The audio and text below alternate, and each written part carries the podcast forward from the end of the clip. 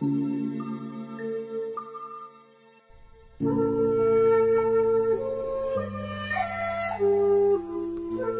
độ Đại Kinh Khoa Chú 2014 Giảng lần thứ tư. Phẩm 48 Nghe Kinh được lợi ích, Tập 507 Hòa Thượng Tịnh Không chủ giảng Giảng tại Hiệp hội Giáo dục Phật Đà Hồng Kông. Thời gian, ngày 3 tháng 11 năm 2017 Dịch giả Thích Thiện Trang.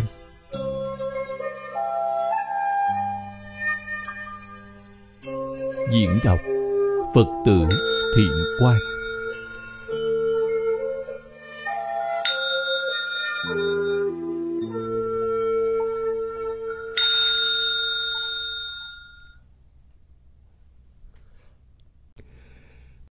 Kính chào, chư vị Pháp Sư, Quý vị đồng học.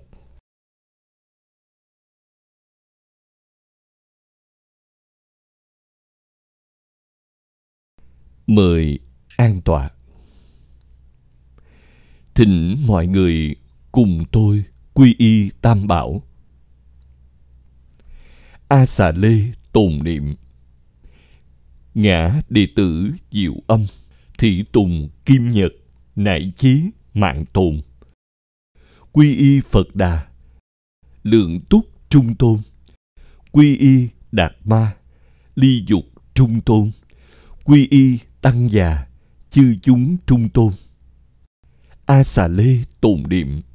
Ngã đệ tử diệu âm. Thị tùng, kim nhật, Nại chí, mạng tồn. Quy y Phật Đà. Lượng túc trung tôn quy y đạt ma, ly dục trung tôn. Quy y tăng già, chư chúng trung tôn. A xà lê tồn niệm, ngã đệ tử diệu âm, thị tùng kim nhật, nại chí mạng tồn. Quy y phật đà, lượng túc trung tôn. Quy y đạt ma, ly dục trung tôn. Quy y tăng già, chư chúng trung tôn. Mời xem Đại Kinh Khoa Chú. Trang 1105 Bắt đầu xem từ hàng thứ năm.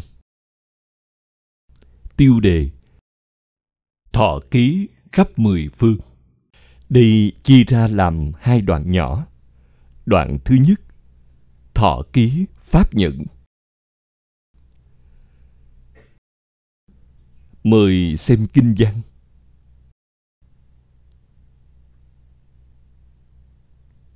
Phục hữu thập phương Phật sát, nhược hiện tại sanh, cập dị lai sanh, kiến A-di-đà Phật giả. Các hữu bát dạng câu chi na do tha nhân, đắc thọ ký pháp nhẫn thành du thượng bồ đề. Nghĩa là lại trong mười phương cõi phật. Mỗi cõi có tám dạng câu chi đa do tha người hoặc hiện nay dạng sanh. Hoặc sẽ dạng sanh, gặp a di đà phật được thọ ký pháp nhẫn thành du thượng bồ đề.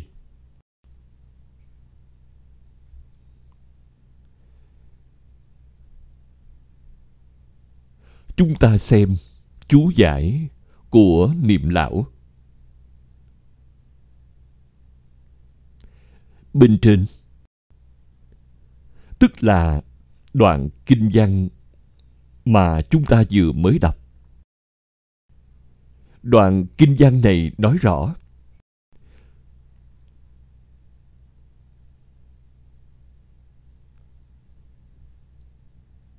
chúng sanh mười phương nhân duyên đầy đủ. Chỗ lợi ích rộng lớn đạt được thọ ký. Điều này không dễ dàng. Thọ ký điều gì? Thì đoạn kinh văn tiếp theo vì chúng ta mà nói ra.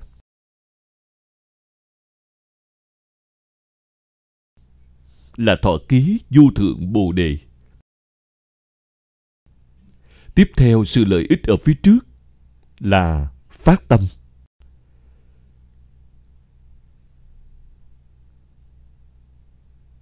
Lợi ích này thì chúng ta không có cách nào tưởng tượng. Tại sao nghe pháp mà có thể đạt được lợi ích thù thắng đến như vậy.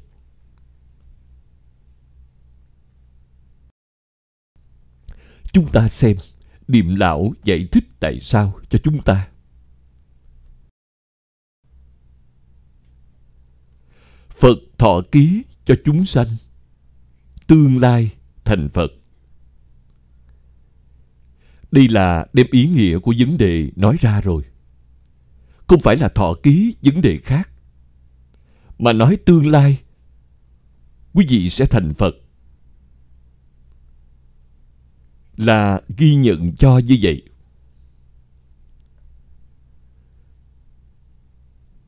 Thọ ký có bốn loại. Chúng ta đều thấy ở trên kinh. Loại thứ nhất là thọ ký cho hàng chưa phát tâm bồ đề chưa có phát tâm. Hạng người này nhiều. Cũng tức là thọ ký điều gì? Là cùng phật có duyên. Được gặp lại phật pháp, chúng ta sẽ có cơ hội được gặp lại đức phật. Được gặp lại phật pháp là ghi nhận cho như vậy. Thọ ký này là khá phổ biến loại thứ hai là thọ ký cho hàng đã phát tâm bồ đề, đã từng phát tâm. Trong đời quá khứ đã từng phát tâm bồ đề. Nhưng sau thoái chuyển rồi, con đường đạo phía trước đã mê mất rồi. Bởi vì quá khứ từng được phật thọ ký qua. Nên đời này có duyên được gặp lại. Loại thứ ba là thọ ký ngầm. Người khác nghe được, nhưng người được thọ ký thì không biết. Người được thọ ký không biết, nhưng người khác, người bên cạnh biết. Loại cuối cùng là thọ ký trước mắt. Trong bốn loại này, được một loại thọ ký nào trong bốn loại đó đều gọi là được thọ ký? Câu này rất quan trọng. Hôm nay, chúng ta thấy thế tôn vì đại chúng trong hội này mà thọ ký. Chúng ta có được chỗ lợi ích không? Có. Đó là loại cuối cùng.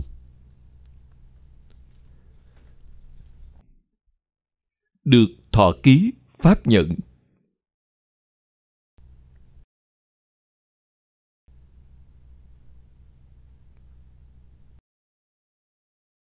Được thọ ký. Mà trước đã nói gì gọi là pháp nhẫn, tức là ba nhẫn. Nói trong nguyện thứ 48 của A Di Đà Phật. Trong bản đường dịch nói là một, hai, ba pháp dẫn. Pháp dẫn chia làm ba bậc. Cũng như trên kinh nói là âm hưởng nhẫn, nhu thuận nhẫn, vô sanh pháp nhẫn. Nói ba loại này. Được Phật thọ ký, chứng vào vô sanh, thành vô thường chánh giác. Người được như vậy nên nói được thọ ký pháp nhẫn thành vô thượng bồ đề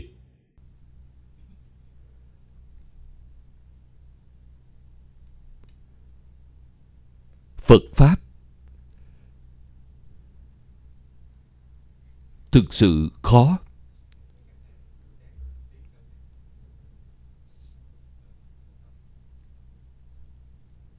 Mục tiêu cuối cùng của học phật là thành phật. Thực hiện được hay không? 84.000 pháp môn, vô lượng pháp môn. Mỗi môn đều có thể thành vô thượng đạo. Cho nên nói, pháp môn bình đẳng không có cao thấp. Vấn đề là khế cơ. Cũng giống như bác sĩ trị bệnh, thuốc phải đúng bệnh. Đúng bệnh thì mới có thể trị hết. Cho dù thuốc tốt nhưng không đúng bệnh thì dầu thuốc có quý đi nữa. Cũng không trị lành bệnh của quý vị được. Pháp môn cũng giống như đạo lý dùng thuốc của bác sĩ vậy. Trước một đối tượng tùy họ là thuộc về căn khí nào, mà dùng phương pháp phù hợp để giúp đỡ họ giúp họ đi lên. Giúp họ được lợi ích. Được lợi ích thì lão sư ấy là minh sư, là thầy tốt.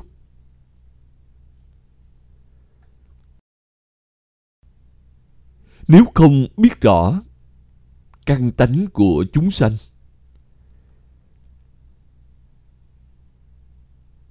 tám mươi bốn ngàn pháp môn mà cứ tùy tiện lấy một môn. Vậy có hiệu quả không? Không hiệu quả.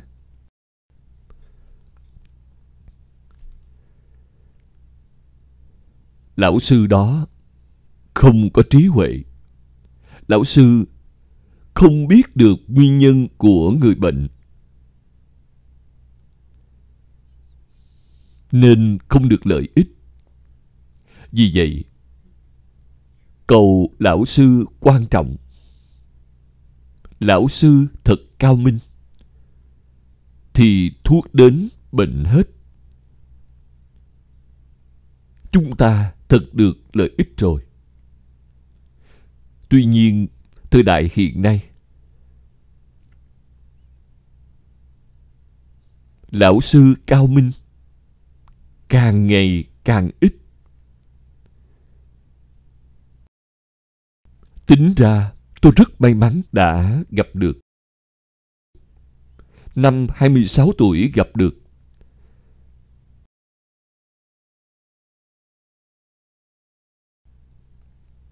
Đến năm nay là 66 năm. Được một chút lợi ích thật đạt được. Không thể nói là đại lợi ích mà là tiểu lợi ích. Tiểu lợi ích này là gì? Là lời của tiên sinh phương Đông Mỹ. Học Phật là hưởng thụ tối cao của đời người tôi đã đạt được chút lợi ích đó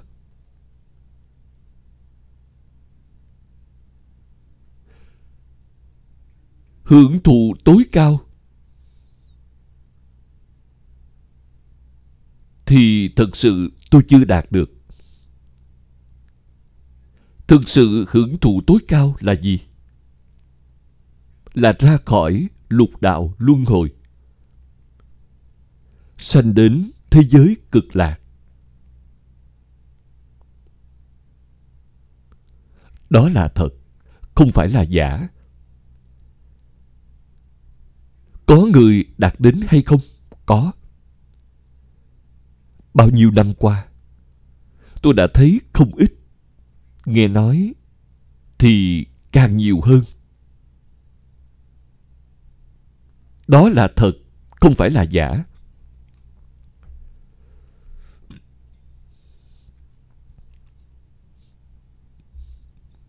Lợi ích đối với tôi, lợi ích thật sự.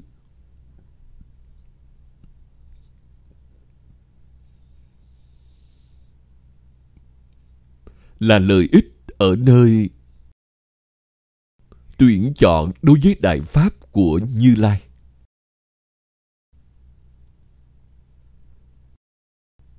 Tôi đã từng nói với đồng học.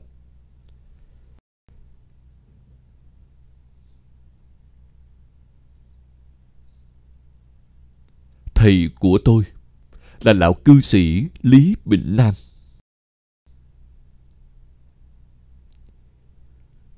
Khi lớn tuổi, ngài chuyên tu tịnh độ. Đem pháp môn này giới thiệu cho tôi.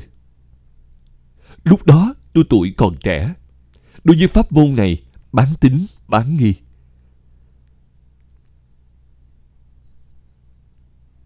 Tính ra đã tiếp xúc, kinh luận cũng đọc qua.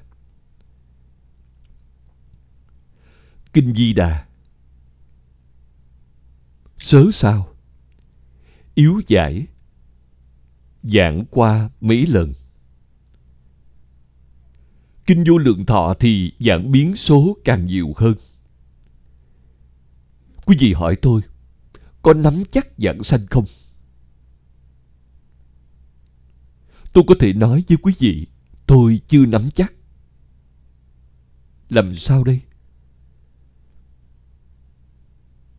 Đã lớn tuổi, toàn diện khai một chút tiểu trí huệ. Chính xác là một chút tiểu trí huệ, tôi đã có sự lựa chọn tốt nhất. Là tuyển chọn của đại sư ấn quang đã truyền.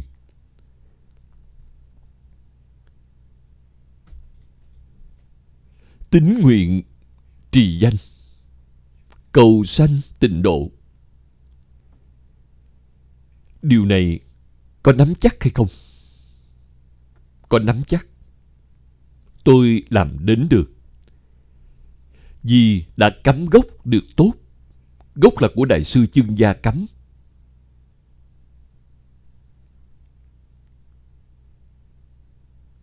gốc là gì? Lần đầu tiên, tôi gặp đại sư ngài truyền thọ cho tôi. Nhìn thấu, buông xuống. Đó thực sự là thiện căn. Tình tông thành tựu được hay không? Then chốt là tại chỗ này. Quý vị có chịu buông xuống dạng duyên hay không? Nhất tâm chuyên niệm a di đà phật, cầu sanh tịnh độ như vậy thì quyết định quý vị thành công. Đối với điều này, tôi tin sâu không nghi. Tuổi càng lớn, thì thời gian ở tại thế gian càng ngắn.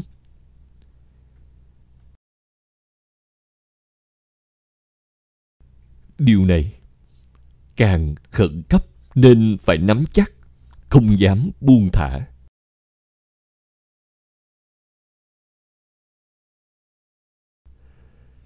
Đã học kinh giáo không ít năm,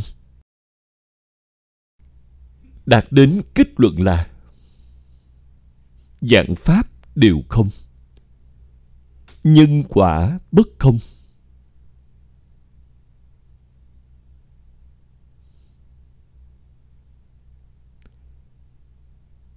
Càng phải nhận thức điều này. Không nhận thức điều này, thì quý vị không buông xuống được phiền não tập khí từ vô thị kiếp đến nay. Nếu như không buông xuống, thì đời sống vẫn rất đau khổ.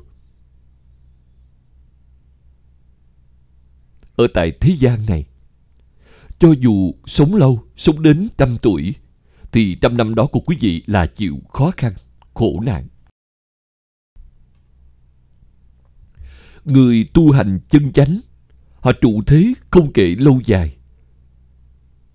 Họ không để ở trong tâm, vậy thì đúng rồi. Không để ở trong tâm là thực sự đã buông xuống. Nên họ sẽ đạt được lợi ích của phật pháp đại thừa. Nếu dùng ở pháp môn tịnh độ, vậy thì quyết định giảng sanh không chút nghi ngờ gì nữa. Chúng ta xem.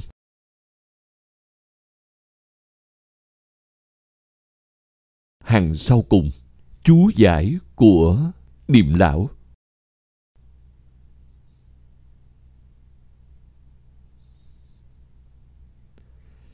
Được phật thọ ký, chứng vào vô sanh, thành vô thượng chánh giác.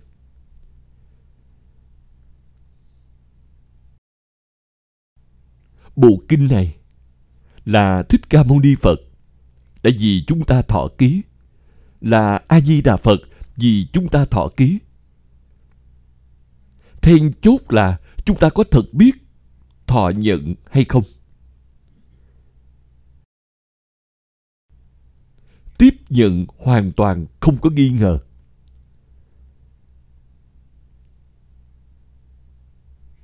Lúc nào được phật thọ ký, chứng vào vô sanh là tại thời điểm này. Quyết định được sanh. Bởi vì tâm của quý vị không có hai niệm. Nhất tâm niệm phật. Không có niệm thứ hai khác. Thì quý vị liền được thọ ký pháp dẫn dạng sanh đến thế giới cực lạc, thành vô thượng bồ đề.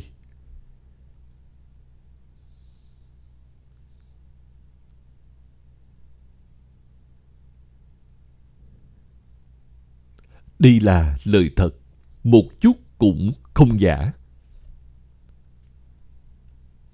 Đoạn tiếp theo.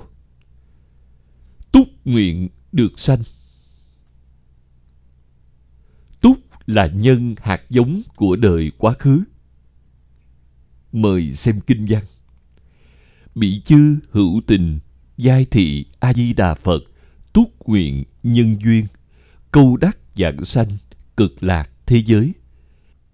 Nghĩa là, các hữu tình ấy đều có nhân duyên túc nguyện với a di đà phật, đều được dạng sanh thế giới cực lạc trong đây có một câu nói quan trọng là đều có nhân duyên túc nguyện với a di đà phật.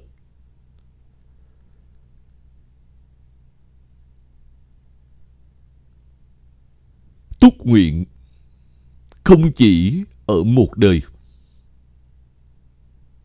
mà nhiều đời.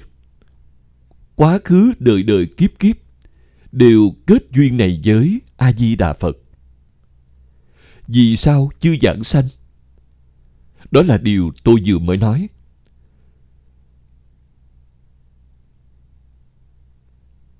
Lúc lâm chung, mà niệm cuối cùng sai lầm.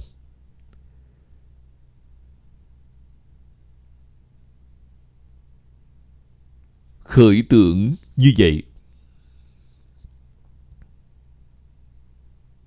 Gọi là xen tạp sự xen tạp này thì phiền phức thật lớn rồi. Cơ hội giảng sanh đời này liền mất đi. Túc nguyện này lại đợi đến đời sau thôi.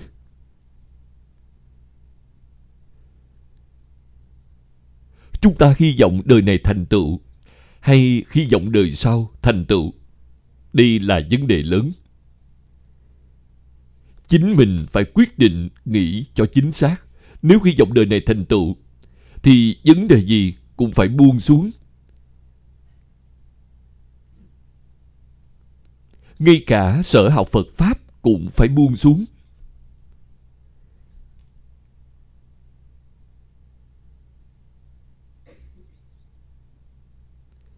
Thế gian pháp là giả, phật pháp cũng không phải là thật.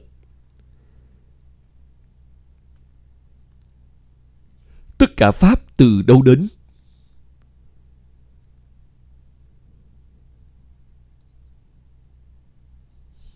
Trong kinh bát nhã nói với chúng ta, từ tâm tượng sanh. Lúc lục tổ đại sư huệ năng khai ngộ nói với chúng ta,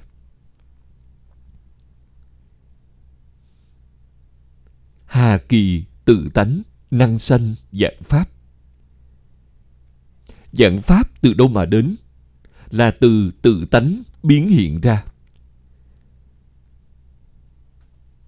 Tự tánh gặp đủ duyên thì nó liền hiện ra. Là ảo tướng, không phải là thật.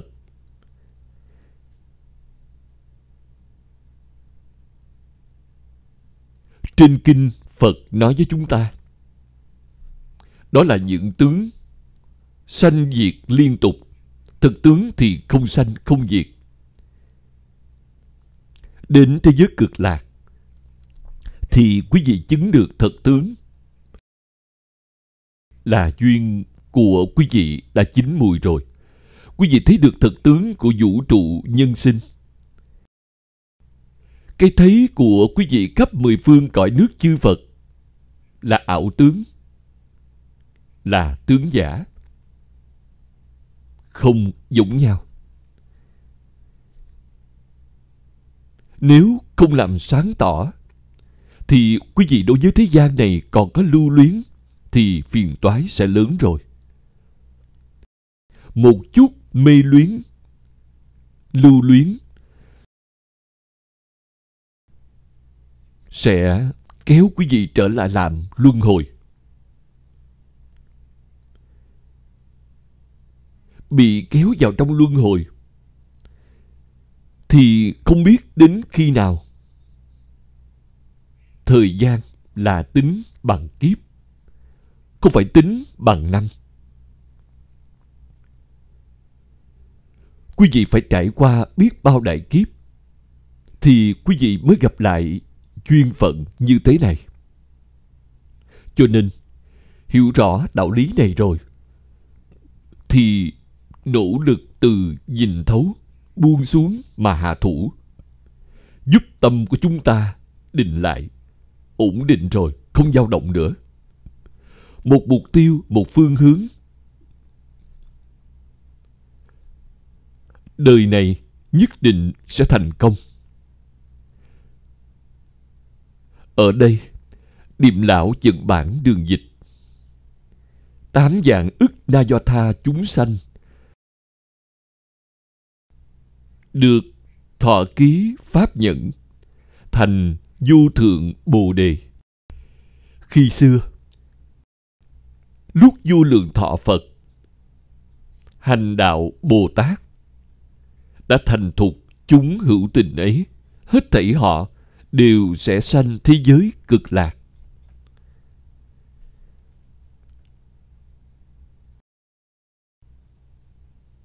Đây là lời thật, là sự thật. Không phải giọng ngữ, không phải là gạt người.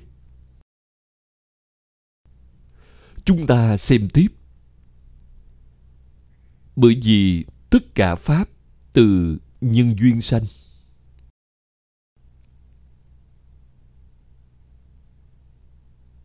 chúng sanh như thế do trong đời quá khứ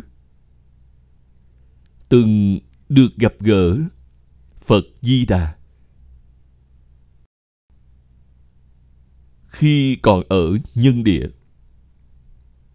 trong nhân địa lúc a di đà phật chưa thành phật, đã có duyên cùng với họ.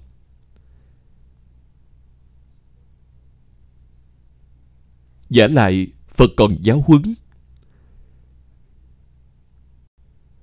thành thục thiện căn, là thiện duyên vô cùng thù thắng như vậy.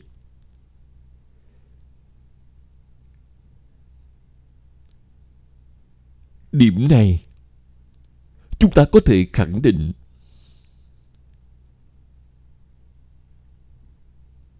đồng học chúng ta ngồi đây. Đồng học ở trước màn hình tivi đều có duyên phận này. Chúng ta không hoài nghi điều này. Nếu không phải là trong đời quá khứ, đã kết thiện duyên với a di đà phật trước khi ngài thành phật, thì không thể có cơ hội hôm nay. Trong đó là nhân, cơ hội này là quả tuy nhiên, không phải là quả cứu cánh. Đối với quả cứu cánh mà nói, thì đây là tăng thượng duyên tốt. Khiến chúng ta ôn tập lại lần nữa.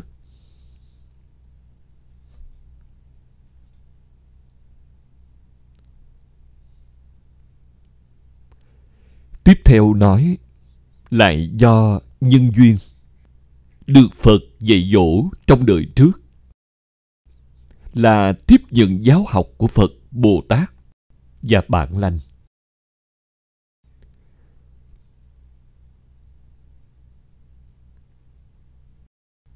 Đó là nhân duyên học tập kinh giáo từ thiện tri thức.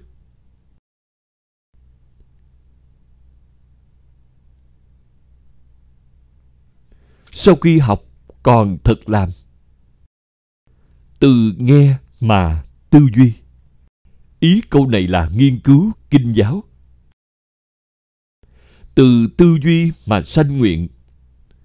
Nguyện ở đây là nguyện sanh.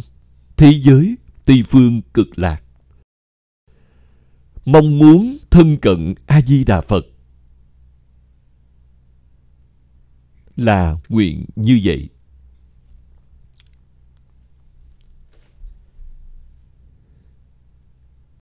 In vào tám thức điền tâm thì quyết định chẳng tiêu đấy chính là nhân lành vô thượng thù thắng. Chúng ta tin tưởng lời này. Chúng ta không nghi ngờ.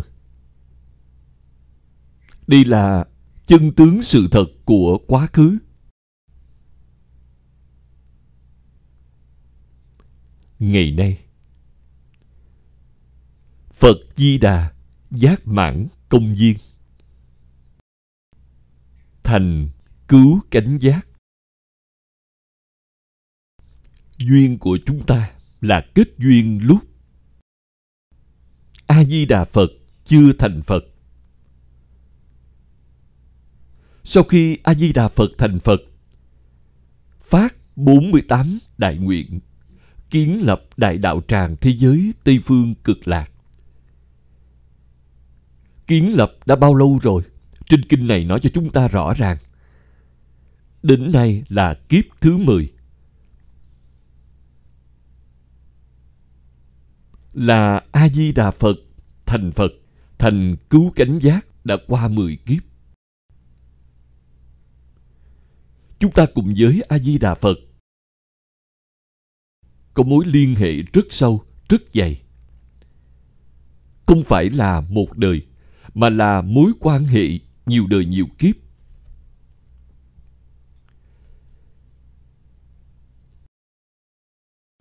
Vì nhân duyên này đều đã chín. Tại ngày nay, có phải là nhân đã chín, duyên cũng chín rồi hay không?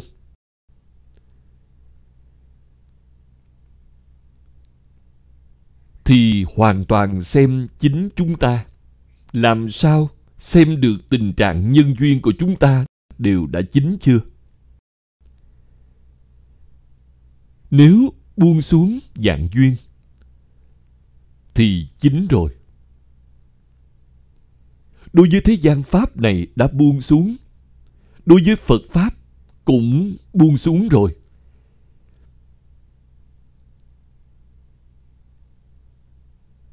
Chỉ nắm chắc một sự việc thật tin. Có, thế giới cực lạc. Có a di đà phật. A di đà phật đã từng phát 48 đại nguyện, giúp đỡ tất cả chúng sanh khổ nạn, tiếp dẫn họ đến thế giới cực lạc để thành tựu. Điều này là thật, không phải là giả. Vậy thì nhân và duyên đều chính rồi. Người như vậy sẽ biến thành thế nào? Là giống như Lão Hòa Thượng Hải Hiền. Từ sáng đến tối, 24 giờ. Trừ lúc mệt mỏi ngủ. Khi tỉnh dậy là giữ chặt Phật hiệu. Một câu Phật hiệu đã niệm 92 năm. Từ 20 tuổi thì bắt đầu, sư phụ ngài dạy cho cách niệm Nam mô A Di Đà Phật. Một câu Phật hiệu này dặn dò niệm một mạch không ngừng. Ngài là người có đại thiện căn. Thiện căn là thế nào? Là thật thà, nghe lời, thật làm.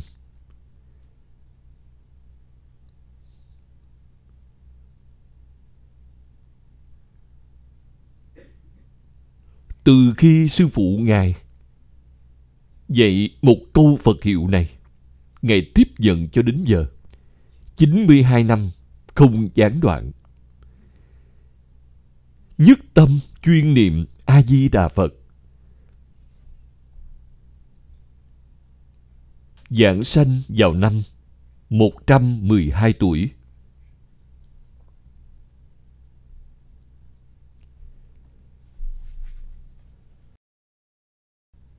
Ngài nói với chúng ta, Ngài đã nhiều lần gặp A-di-đà Phật, cũng đã nhiều lần đến thế giới cực lạc hoặc ở trong mộng hoặc ở trong định. Cũng từng nhiều lần yêu cầu a di đà phật tiếp dẫn ngài giảng sanh. A di đà phật mỉm cười, trả lời ngài. Con tu hành rất tốt, tu được không tệ. Hãy ở lại vài năm làm tấm gương tốt cho đệ tử nhà phật. Đặc biệt vì cho đệ tử pháp môn niệm phật mà làm tấm gương tốt. Cho nên, ngài trụ thế không phải là thọ mạng của ngài. Tuổi thọ của ngài không dài như vậy, mà là a di đà phật gia trì. Giúp Ngài trụ thế nhiều năm. Đợi khi nhân duyên đầy đủ rồi mới dẫn Ngài giảng sanh.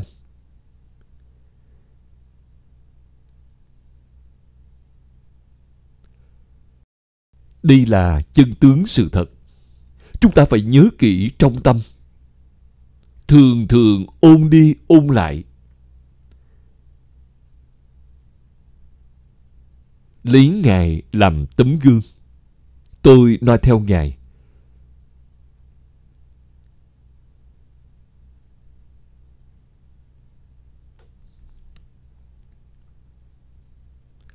Chỗ nào Ngài mạnh tôi yếu thì tôi phải sửa đổi chính mình, phải dùng mảnh một mạch đuổi theo. Vậy mới được. Ngài là người thật thà. Niệm mấy chục năm. Thật hiếm có, khó gặp. Pháp môn này không phân biệt già trẻ. Chỉ cần duyên đầy đủ.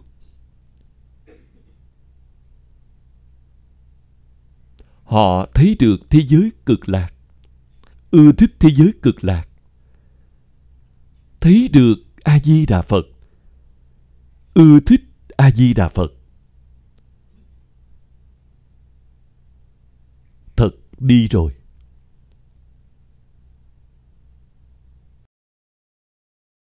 Những nhân quả niệm phật này không hay.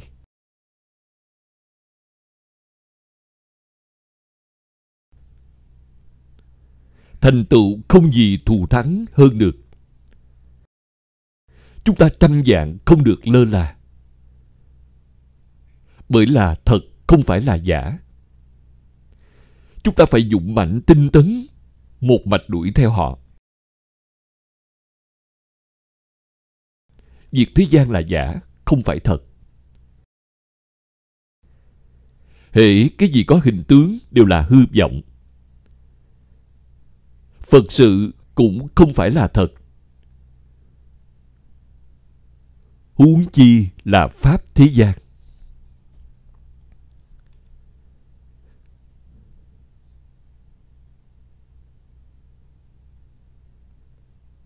Chúng ta xem tiếp niệm lão viết có thể thấy bồ tát thanh văn trời người. Ở thế giới cực lạc đều du lượng. Chính là biểu thị trong vô lượng kiếp, nhân địa phật di đà ở trong biển sanh tử giáo hóa, nhiếp thọ vô lượng lục đạo chúng sanh vậy.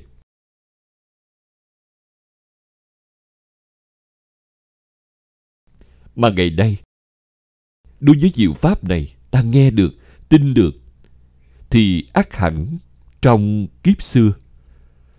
Phật di đà từng theo ta vào trong địa ngục.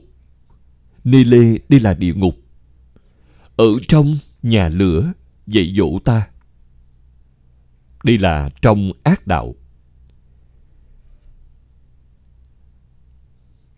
Nhiếp thọ chẳng bỏ khuyên đạo không ngừng nghỉ, chẳng sợ cùng ta luân chuyển trong lục đạo. Cùng ở đây là phật cùng với ta. Ta luân chuyển trong lục đạo là nghiệp, do nghiệp lực.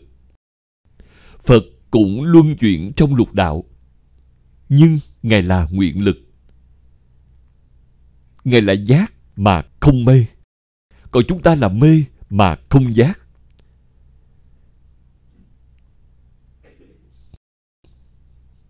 Ở trong đây, hiển thị ra sự từ bi của phật.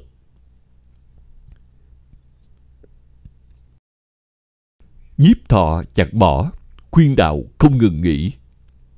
Cùng ở trong sáu đường, ngài chỉ có một nguyện vọng, chỉ mong ta hồi tâm dẫu trong một niệm là câu nói này. Ân đức vô cực, oai đức vô cùng.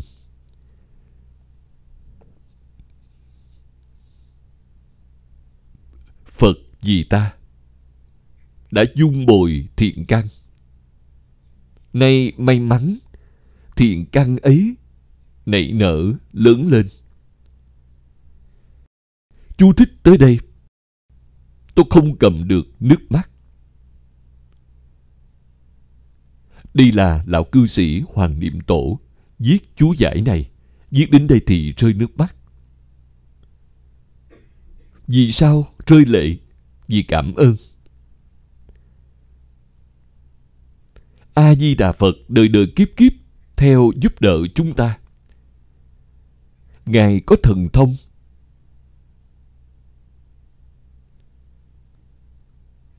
Ngài có trí huệ.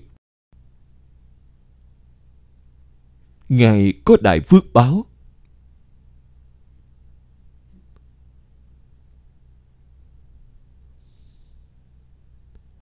Ở trong lục đạo, trong vô lượng kiếp, săn sóc chúng ta không bao giờ xả bỏ một mạch tới hiện nay.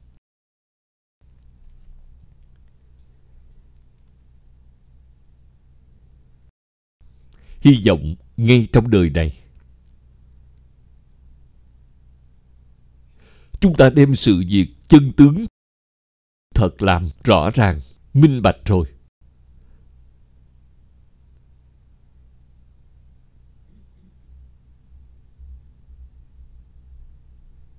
Hy vọng trong đời này là đời cuối cùng trong thế giới ta bà của chúng ta. Vậy mới là thật báo ân phật. Buông xuống dạng duyên. Nhất tâm hướng qua thế giới cực lạc.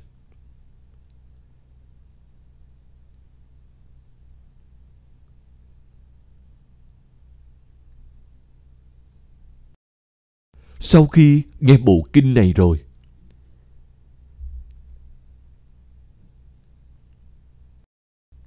thì giống như quá khứ, chúng ta đến thế giới cực lạc một lần. Thích ca mâu ni phật làm hướng dẫn viên.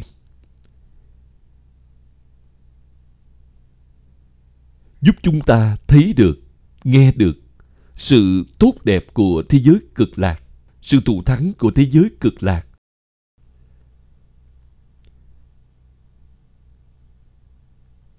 Người của thế giới cực lạc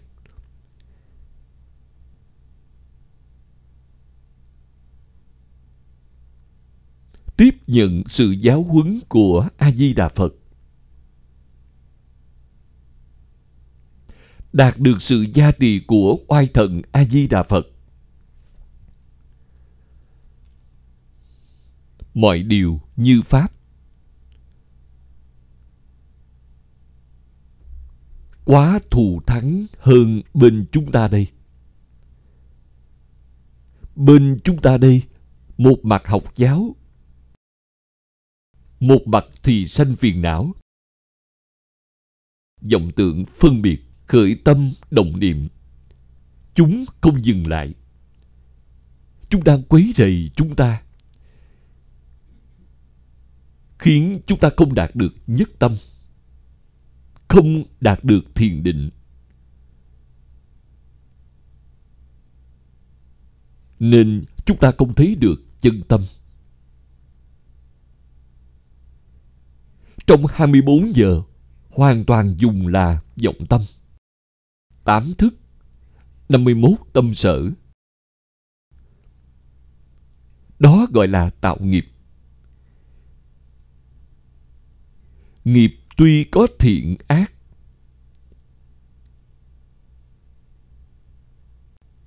nhưng đều không phải là việc tốt. Bởi ác nghiệp thì cảm ba đường ác thiện nghiệp thì cảm ba đường thiện đều không ra được lục đạo luân hồi. Niệm phật giảng sanh, vĩnh viễn rời khỏi luân hồi. Rồi lại đến lục đạo luân hồi cũng như a di đà phật vậy, đó là đến độ người. Là đại từ, đại bi.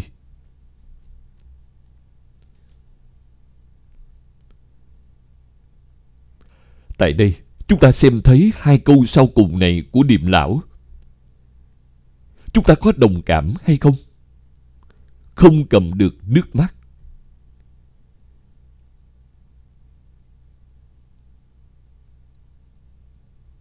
Ân đức của a di đà phật vượt hơn cha mẹ.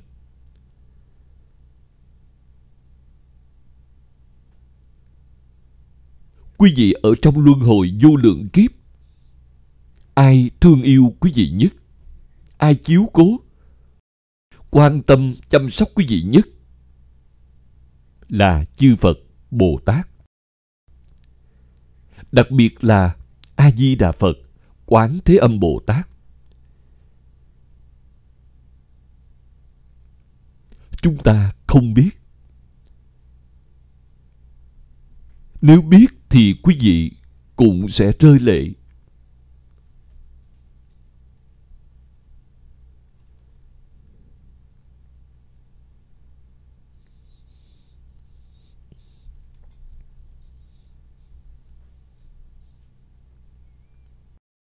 Phần sau còn một đoạn nhỏ.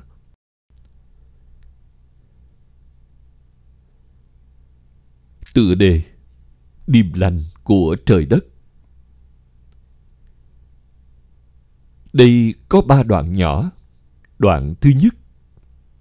Sáu loại chấn động. Dĩ thời tam thiên đại thiên thế giới lục chủng chấn động. Nghĩa là Lúc bấy giờ, tam thiên đại thiên thế giới chấn động sáu cách.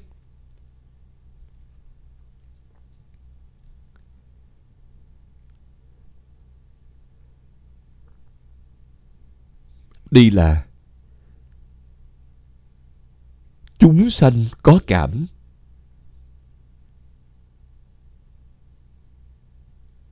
Thì pháp giới có ứng. Lúc bấy giờ, tam thiên đại thiên thế giới chấn động sáu cách. Tam thiên đại thiên thế giới là khu vực giáo hóa của một vị phật.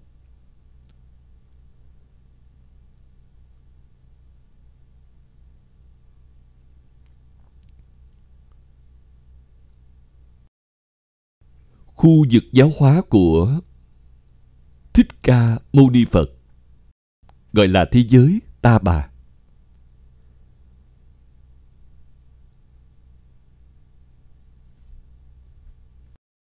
Khu vực giáo hóa của A Di Đà Phật là thế giới cực lạc. Thế giới của Phật Di Đà lớn đến vô cùng. Nhỏ đến vô tận. Thực sự không thể nghĩ bàn.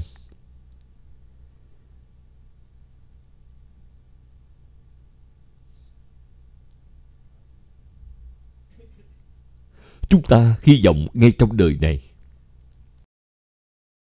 rời khỏi được ta bà.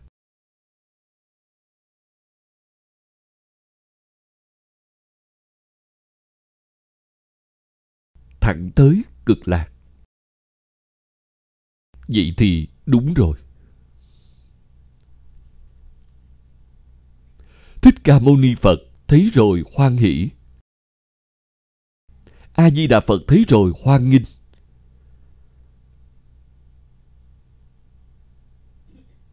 không phụ lòng. Từ bi. Chăm sóc. Từ vô lượng kiếp dài lâu đến nay của Phật Bồ Tát đối với chúng ta. Cuối cùng cũng khiến chúng ta quay đầu rồi.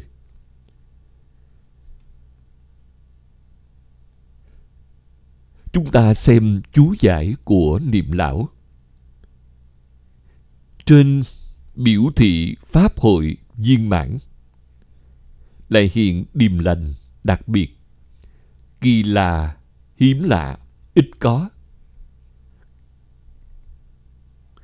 Kinh này điềm lành đã hiện ở phần tự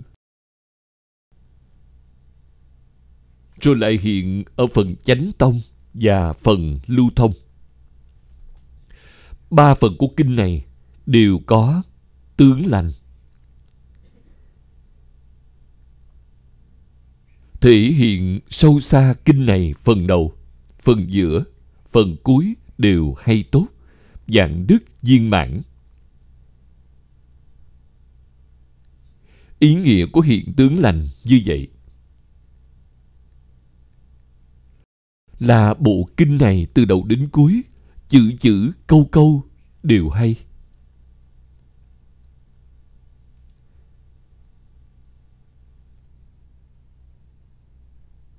Như trong phẩm đại giáo duyên khởi của phần tự thế tôn uy oan chói lọi như khói vàng nung, phóng trăm ngàn thứ ánh sáng lớn biến hóa.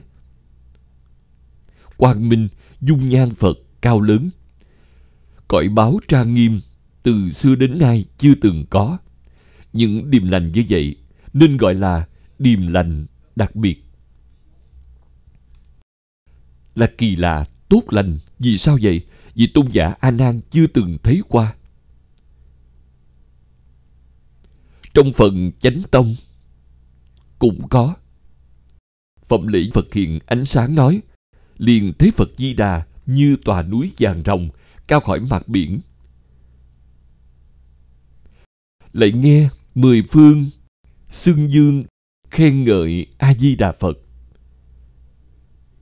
Trong lòng bàn tay A Di Đà Phật phóng ra hào quang. Tất cả cõi phật đều hiện rõ ràng.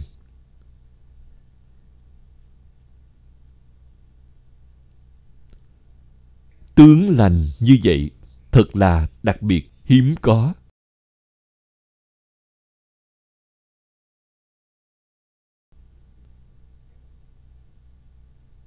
Hàng bồ tát đều rất ít thấy qua tại đây là cuối cùng của phần lưu thông. Trong phần lưu thông thì đại địa chấn động, sáu loại chấn động. Hiện tượng này là vì chúng ta mà chứng minh. Đoạn tiếp theo còn có thần biến đặc biệt hơn nữa. Thời gian hôm nay đã hết rồi. Chúng ta học tập tới đây thôi. Nguyện đem công đức này hướng về khắp tất cả đệ tử cùng chúng sanh đều sanh nước cực lạc, chóng viên thành phật quả, rộng độ khắp chúng sanh. Nam mô a di đà phật.